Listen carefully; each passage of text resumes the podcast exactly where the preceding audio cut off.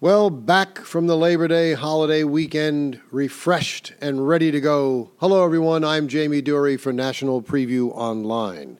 Welcome to another National Preview Online podcast. Please follow us on Facebook at facebook.com forward slash National Preview Online, our website, nationalpreviewonline.com. You can follow us on Twitter, on Parler, and by all means, if you wish to contact me or you wish a particular topic of discussion to be covered, or you wish to ask a question, please feel free to email us directly at nationalpreviewonline at gmail.com. So, I just returned from a brief weekend uh, down the Jersey Shore, and while I was there, I didn't do any podcasts. I just wanted to take a break from everything to get refreshed because I knew when I got back, we'd be on the home stretch towards Election Day.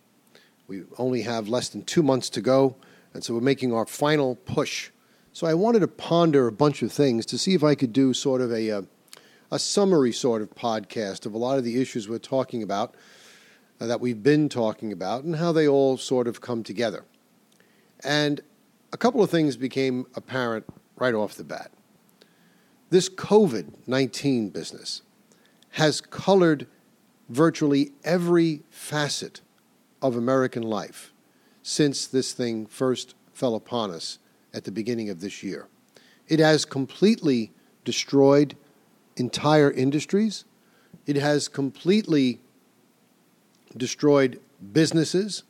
It has completely destroyed the life of certain individuals. Or has it? Has it been the COVID 19 virus that's done all this? Or has it been the mishandling of it by people in government. And I'm not talking about the federal government, because many of the steps taken by the federal government to arrest or impede the spread of this virus, I agree with.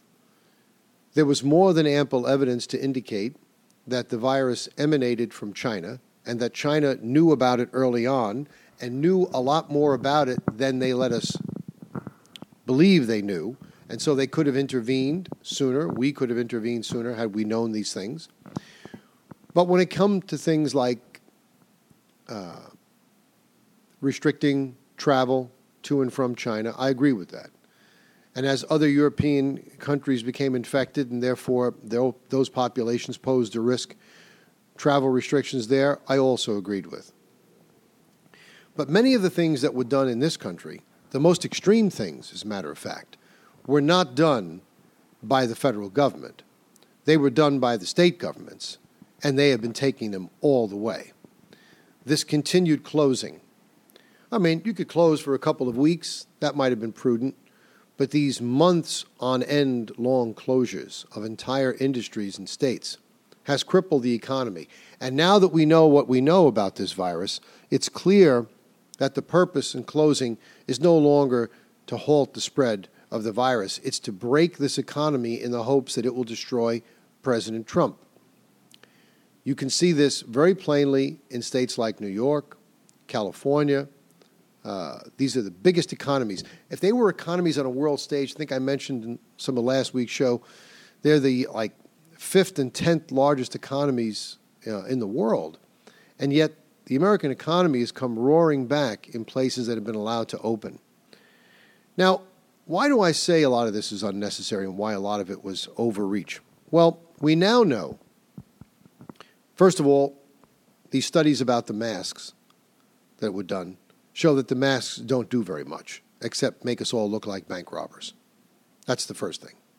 Second thing, the Center for Disease Control, and by the way, getting back to the masks, if the masks were that important uh, and uh, prevented us from all being exposed to this virus, uh, it would seem to me that the people who are the big proponents of wearing them, like Nancy Pelosi and uh, Governor Andrew Not Too Bright Cuomo, they would be wearing them. Uh, but every time I see them, they got their ugly mugs on TV, unimpeded, uncovered by a mask, so it's all BS.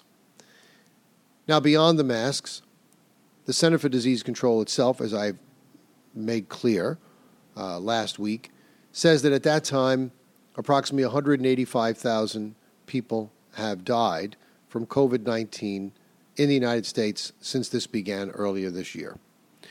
Now, that's not entirely accurate because as we're learning more about these deaths, we're learning that the majority of these people died with COVID 19 and not necessarily from it. I'll explain.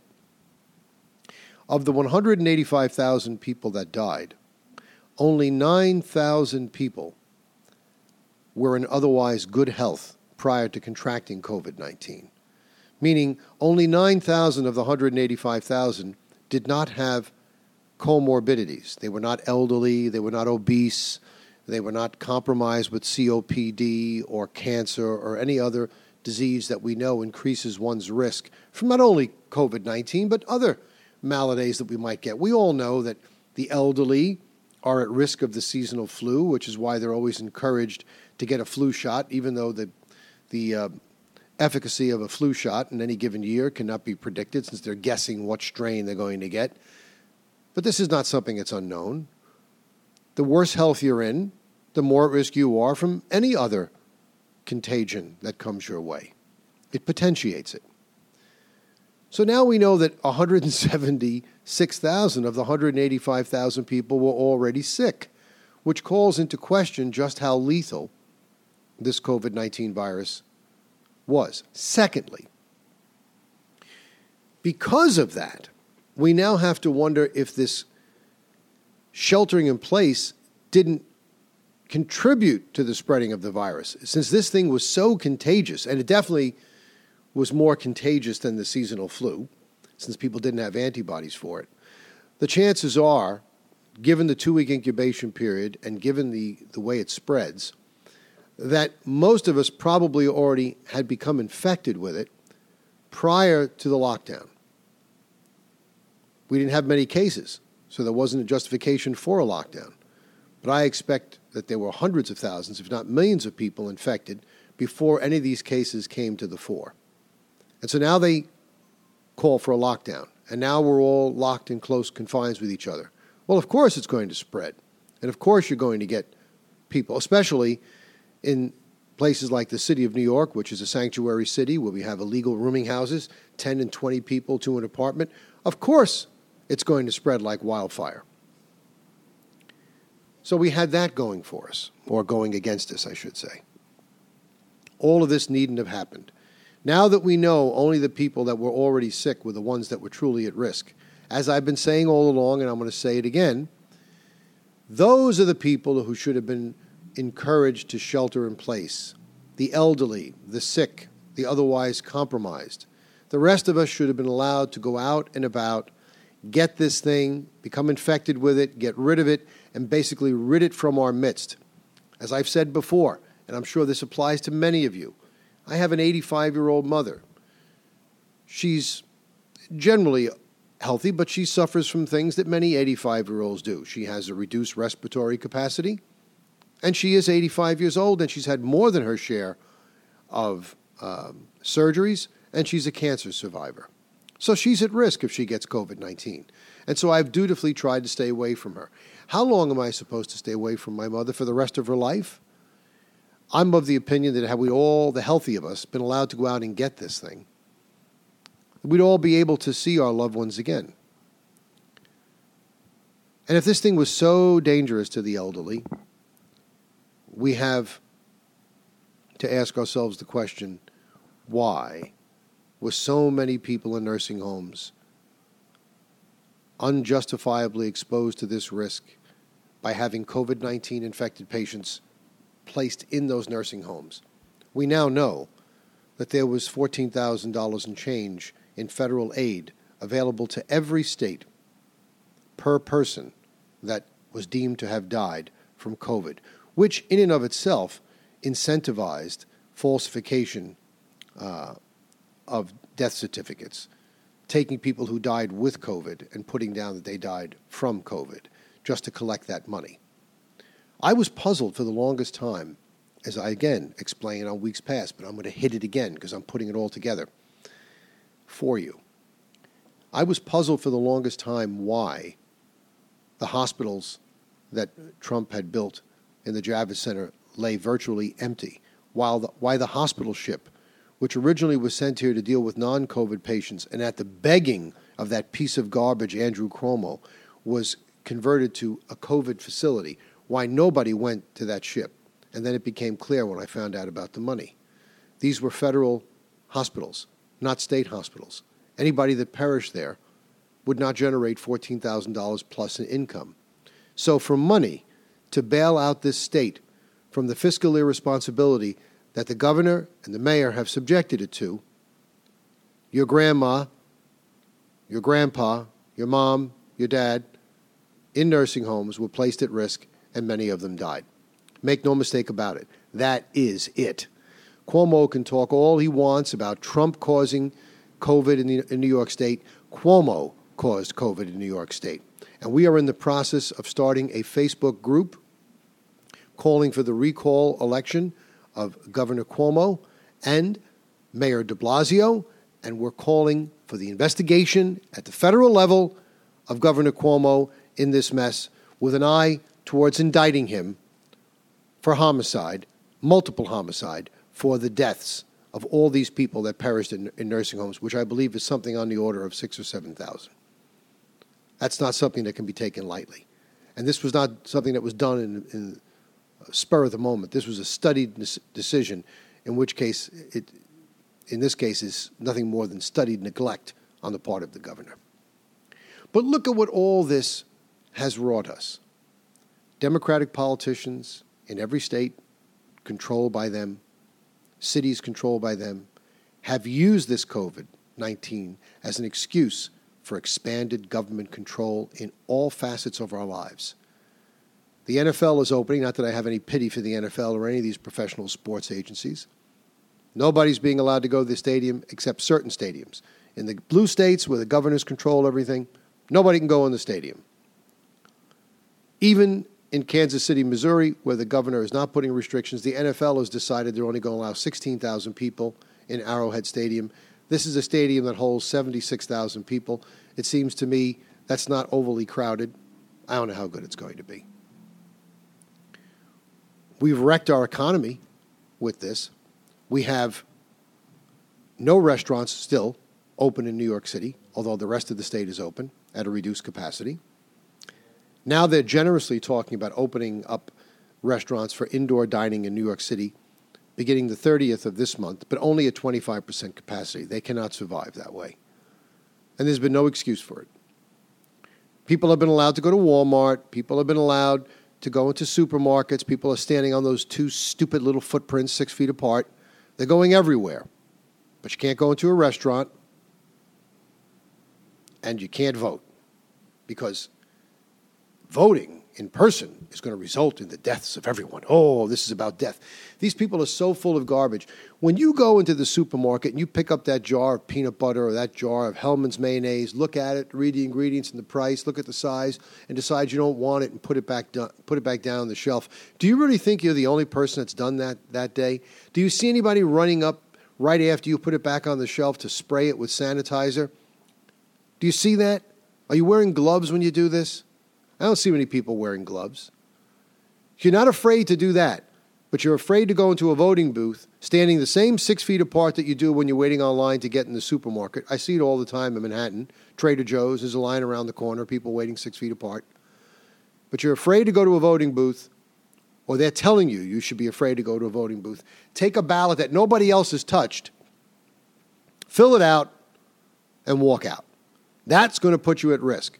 But going to all these stores, interacting with everyone, not a problem. But this voting in person, that's a problem. And all of this has been done, as far as I'm concerned, to indoctrinate the public, to get them to accept this. The same thing was done with these snowstorms. Do you remember when we were kids? We used to pray for snow. My father loved snow. He loved to go out and challenge himself to drive in the snow. And back then, we didn't have the proliferation of four wheel drive and all wheel drive vehicles we have today. Yet now, for your own safety, they're closing highways. You can't go out in the snow. You can't drive. Because it's snowing, the world has to stop. And I got news for you it isn't just snowing as far as vehicular traffic is concerned. In Manhattan, where I live, there was a friend of the superintendent of the building that was coming to visit him.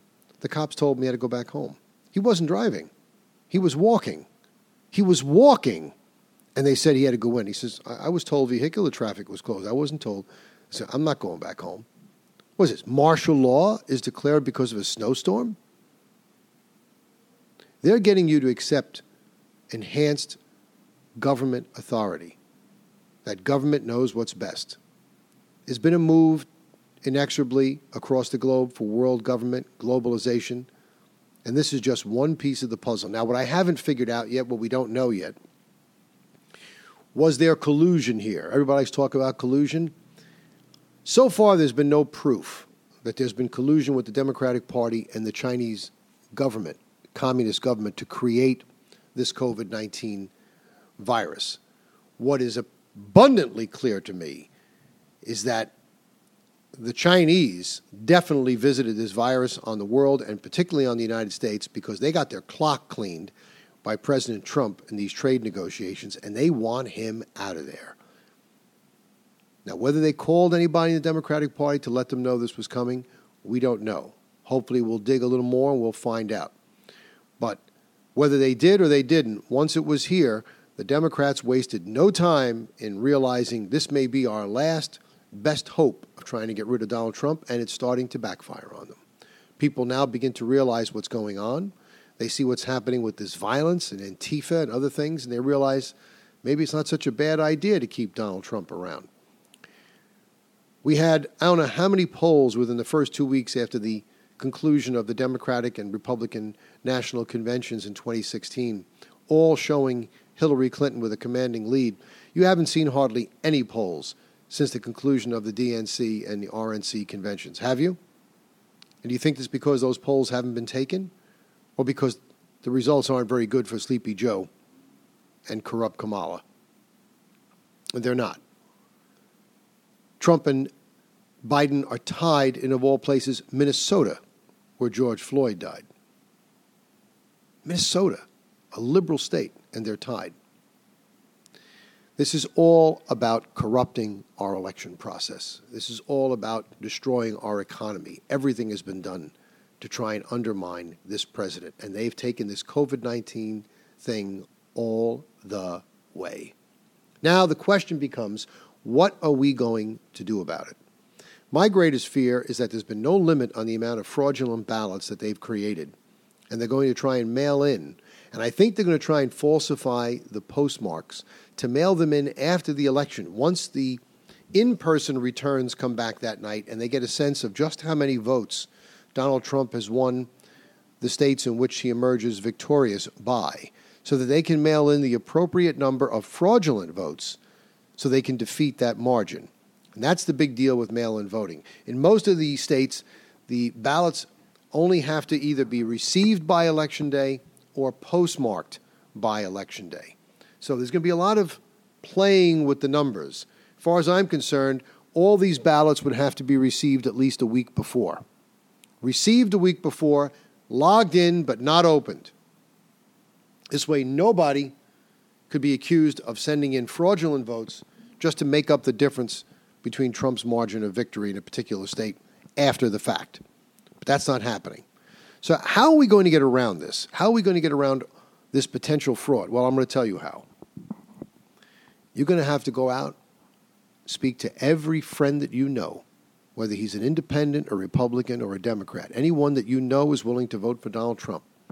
And you're going to have to get them all to go out and vote in person. We need an overwhelming landslide. I'm not the only person that's calling for this but I'm re- reiterating it here because I want my listeners to hear about it. We need an overwhelming landslide victory in November, not only for President Trump, but for all of our elected congressional representatives, both in the House and in the Senate.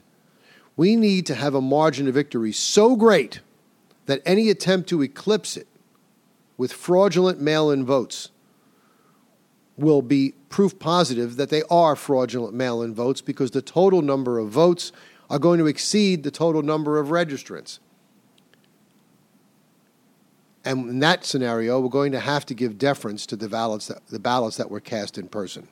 And remember, if you look on the back of your mail in ballot, if you ever see one, they're clearly marked with a big D or a big R in the coding, which identify the registrant who's voting either as Republican or Democrat.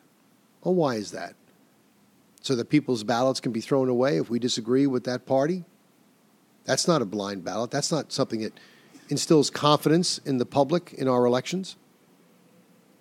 Look, assuming that there is some risk to COVID 19, and you're a person who, despite the government allowing you to go out shopping, going to the drugstore and places like that, uh, engaging in commerce day to day, and you have voluntarily decided not to avail yourself of that option and you're having Fresh Direct or some other means of getting your groceries and other uh, goods that you need, and you have a bona fide fear, you're a person who's sick or ill, and you don't want to go vote in person, I understand that. But there's already a method in place for you to vote without having to show up at the polls in person. It's called an absentee ballot, which is sent to a specific individual who requests it from a specific address.